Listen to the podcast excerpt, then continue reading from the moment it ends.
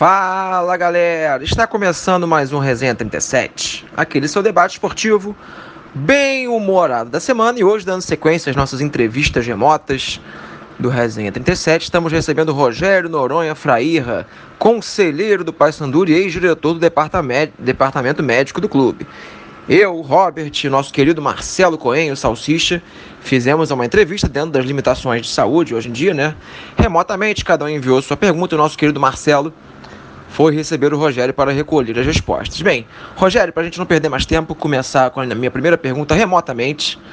Para você, primeiro, muito obrigado por participar do Resenha 37. Fala para gente um pouco da sua trajetória profissional e a sua relação com o mundo do futebol. A minha trajetória no futebol começou ainda como acadêmico de medicina. O futebol sempre foi um encanto para mim e sempre faz parte da minha infância. Minhas brincadeiras de infância era time de botão e jogar futebol. Sempre fui um cara apaixonado por futebol. Na minha formação médica, ao longo do meu curso de graduação, eu sempre me disponibilizei para tentar entender várias especialidades médicas. Uma delas foi a ortopedia e a medicina do esporte. Então, quando eu estava mais ou menos no meu quinto ano de medicina, em 1993, eu me prontifiquei a fazer um estágio no Paysandu, no departamento médico. Estagiário, completamente é, interessado em conhecer qual era o mundo do futebol do ponto de vista de departamento médico. E, e assim começou a minha trajetória. Em 93, o treinador do Paysandu era o Mário Felipe Pérez, o Tata, auxiliar do Murici Ramalho durante muitos anos um, um, camarada muito bem conceituado, professor da Universidade de São Paulo na época, e, e que me acolheu muito bem no clube, junto com, com o diretor de saúde da época, que era um neurocirurgião de Belém muito conhecido, chamado César Neves. Fraíra, fala um pouquinho pra gente qual é a relação do Paysandu com a federação local, né? As federações tão questionadas nos tempos de hoje pela torcida, imprensa, né? Ela é importante? Qual é a ajuda que ela dá para o clube? Financeiramente tem algum suporte que seja fundamental para o Paysandu? Toda a federação local deveria estar sempre preocupada em, em apoiar os clubes filiados, né? A gente há algum tempo vem notando uma certa dificuldade nessa, nesse relacionamento com a Federação Paraense de Futebol. É, tanto a gestão de Remo quanto a gestão do Paysandu é, não tem encontrado muitas facilidades com os propósitos daquilo que o clube pretende nos campeonatos nacionais, do ponto de vista de apoio. Esse é um vínculo que não está muito linkado à minha área de atuação no clube, mas na observação que eu faço, é, eu não vejo a Federação Paraense se prontificar em estar tá sempre é, lutando pelo pleito dos clubes filiados, principalmente do Paysandu. Rogério, qual a sua visão sobre uma reformulação total nas divisões inferiores do Brasileirão? Em se tratando de séries inferiores do Campeonato Brasileiro, chega a ser inusitado. É nós percebemos o Paysandu com a grandeza que tem de torcida, com a quantidade de empenho que tem da diretoria em transformar a gestão do clube baseada no seu planejamento estratégico. Nós vemos o Paysandu hoje disputando uma Série C de, de Campeonato Brasileiro. Todos os jogadores que passam por lá, todos os treinadores, comissão técnica que são formados, esse dinamismo que é o futebol, e que percebe a paixão que o futebol paraense tem no cenário brasileiro, não é lugar para ter clubes de porte de Remy e Paysandu na Série C. Nós estamos agora é, tentando por mais uma vez voltar à Série B, que eu imagino que seja um mínimo de série que possa acolher esses dois clubes. E com a estrutura que está sendo planejada e formada no clube, em breve, se Deus quiser, o Paysandu vai voltar à Série A, que nos últimos, no início da década de 2000, teve condição de disputar cinco Série A's consecutivas, com bons retrospectos, inclusive durante um ano teve uma, teve uma punição da CBF com perda de oito pontos e mesmo assim não foi rebaixado nesse ano. De tamanho do tamanho que era a estrutura da, da, da equipe de futebol, da comissão técnica e que a nossa torcida sempre esteve ao nosso lado, colocando o Paysandu sempre num patamar diferente. Opa, tudo certo, Rogério? Aqui é o Marcelo Cohen. Cara, eu cresci acostumado a ver o Paysandu muito bem. Ali no começo dos anos 2000, peguei época de Copa dos Campeões, time ali, não só na primeira divisão, mas ganhando um torneio nacional, disputando uma Libertadores com extrema dignidade, vencendo o, Barce o Barcelona, o Boca Juniors na La Bombonera. E ali acabou perdendo a vaga na volta, né? Mas fez uma bela Libertadores. Tava, frequentou a Série A por alguns anos.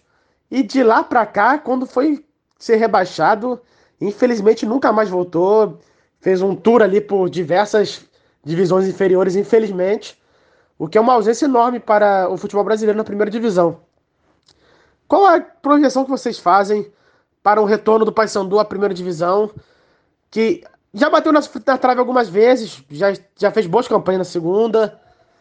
Quando vocês acham que vai acontecer algo mais ou menos semelhante ao do Fortaleza, que passou vários anos fora e voltou em grande estilo, voltou já firme na primeira divisão, fazendo boas campanhas. Vocês têm uma ideia dessa, de um projeto semelhante no Paysandu, não? Sem dúvida alguma, Marcelo, tanto Fortaleza quanto Ceará se tornam referências muito próximas do futebol paraense, uma vez que é uma realidade muito próxima do nosso cenário, de torcedores extremamente apaixonados, que se fidelizam ao clube. Você vê o número de sócios torcedores que hoje o Fortaleza e o, e o Ceará já conseguiram, que tiveram a oportunidade de construir seus centros de treinamento, coisas que nós estamos agora no processo de construção tendo muitas dificuldades, porque essa ausência do, de público nos estádios depreciou muito é, o nosso número de sócios torcedores adimplentes. Hoje o Paysandu está com muitos poucos sócios torcedores adimplentes. Mas a gente, nós estamos almejando, baseado no planejamento estratégico do clube, alcançar uma proporcionalidade de sócios torcedores que corresponda à grandeza do clube e que e que façam parte da nossa gestão realmente. Ceará e Fortaleza, sem dúvida alguma, devem permanecer por muito tempo na Série A com a estrutura que constituíram e, e obviamente que se torna um espelho para a nossa gestão, né? Falando agora especificamente de saúde e medicina esportiva, é, esse contexto do controle de doping no Brasil, se sustenta, é frágil. O que você diz para a gente aí, Rogério? A Comissão de Controle de Doping é uma, é uma estrutura muito bem constituída pela Confederação Brasileira de Futebol. É comandada pelo Dr. Fernando Solera, que é uma pessoa que se prontifica o tempo inteiro a estar visitando os clubes, fazendo orientações. E nós tivemos a oportunidade é, em duas ou três oportunidades de receber a visita da comissão de doping da CBF na nossa pré-temporada, no início do ano. O Dr. Fernando Solera se prontificou aí em Belém e fez uma palestra brilhante que ele apresenta em todos os clubes que ele visita no Brasil. E justamente para a gente colocar os atletas a par do, do quanto é importante eles se preocuparem com a parte profissional da carreira deles e ter é, inúmeros cuidados com a sua carreira esportiva. O, o doping ele é entendido como alguma coisa que influencia no estímulo do jogador dentro de campo, seja para mais, seja para menos. A comissão de controle de doping ela é muito eficiente. É, nós nunca tivemos problemas com isso e tivemos situações inusitadas com com atletas que apareceram em doping sem ter noção nenhuma de que estavam com essas situações. É, caso de atleta, por exemplo, que na sua relação conjugal, é, na sua relação pessoal com a sua esposa, é, absorvia cremes ginecológicos que tinham elementos dopantes e que aparecia positivo no doping. Isso tinha que ser esclarecido com, com prontuários, com, com situações muito consistentes para inocentar. Né?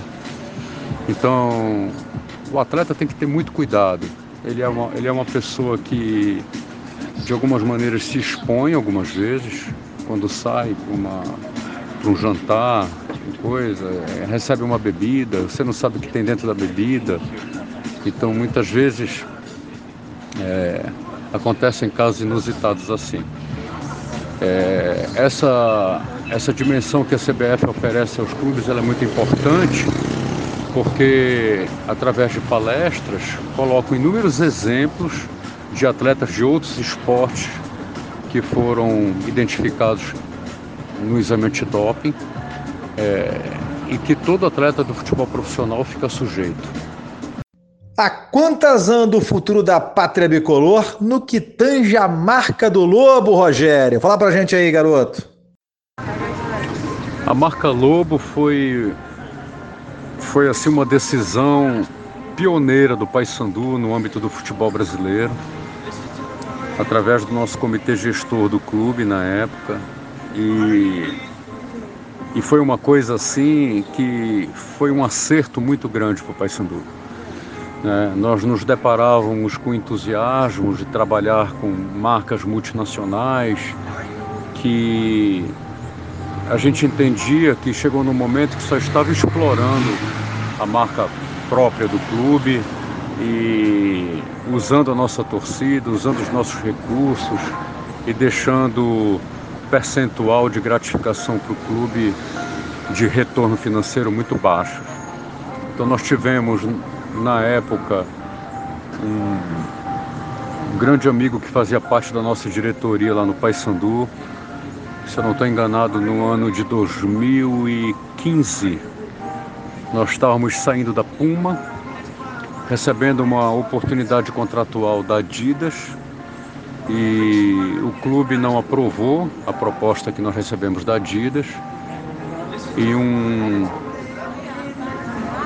e um diretor que na época estava no clube, que é um empresário lá de Belém, da construção civil, é, chamado Ulisses Serene, com o irmão dele, Ícaro Serene, é, deram esse parecer numa reunião apresentando a ideia da marca própria e que desenvolveu no clube e que com certeza foi maior, um dos maiores acertos que nós tivemos até então na gestão do futebol do Paysandu. Agora, rapaziada, eu vou de ponte aérea Rio Belém e vou entrar na intimidade do Rogério. É meio capcioso aqui. Qual é o limite da camisa azul e branca para a camisa alvineira carioca?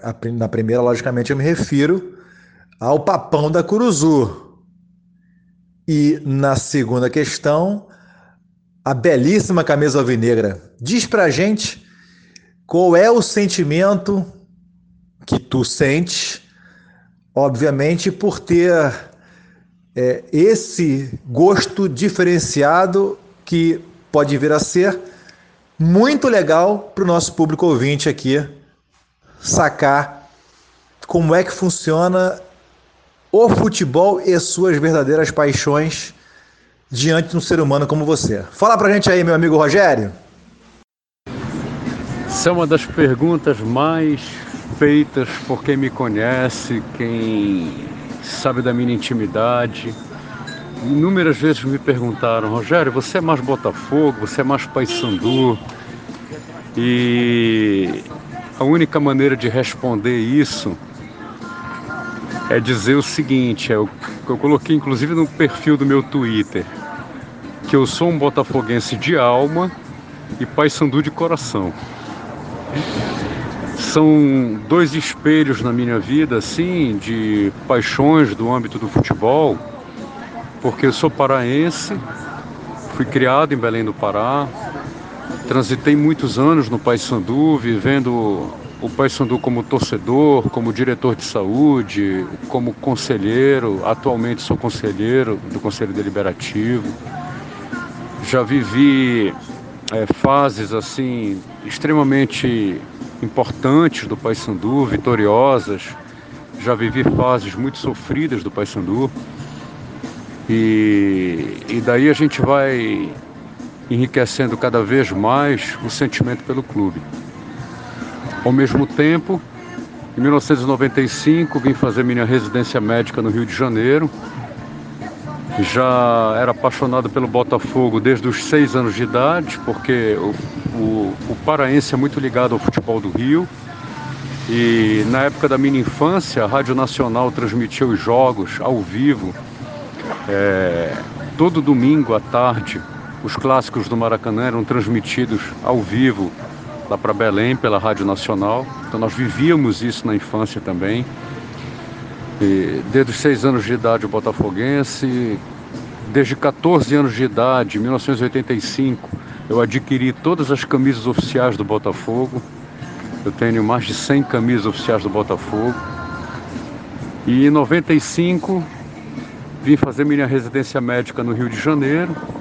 E como Deus prover tudo para gente de melhor, coincidiu daquele time vitorioso do Botafogo em 95, de eu ter a oportunidade de acompanhar todos os jogos do Botafogo presencialmente, virar sócio proprietário do clube, me ancorar na parte de viver o clube também, não só como torcedor, como colaborador do departamento, é, tinha amigo que era diretor de patrimônio do Botafogo, que é paraense também.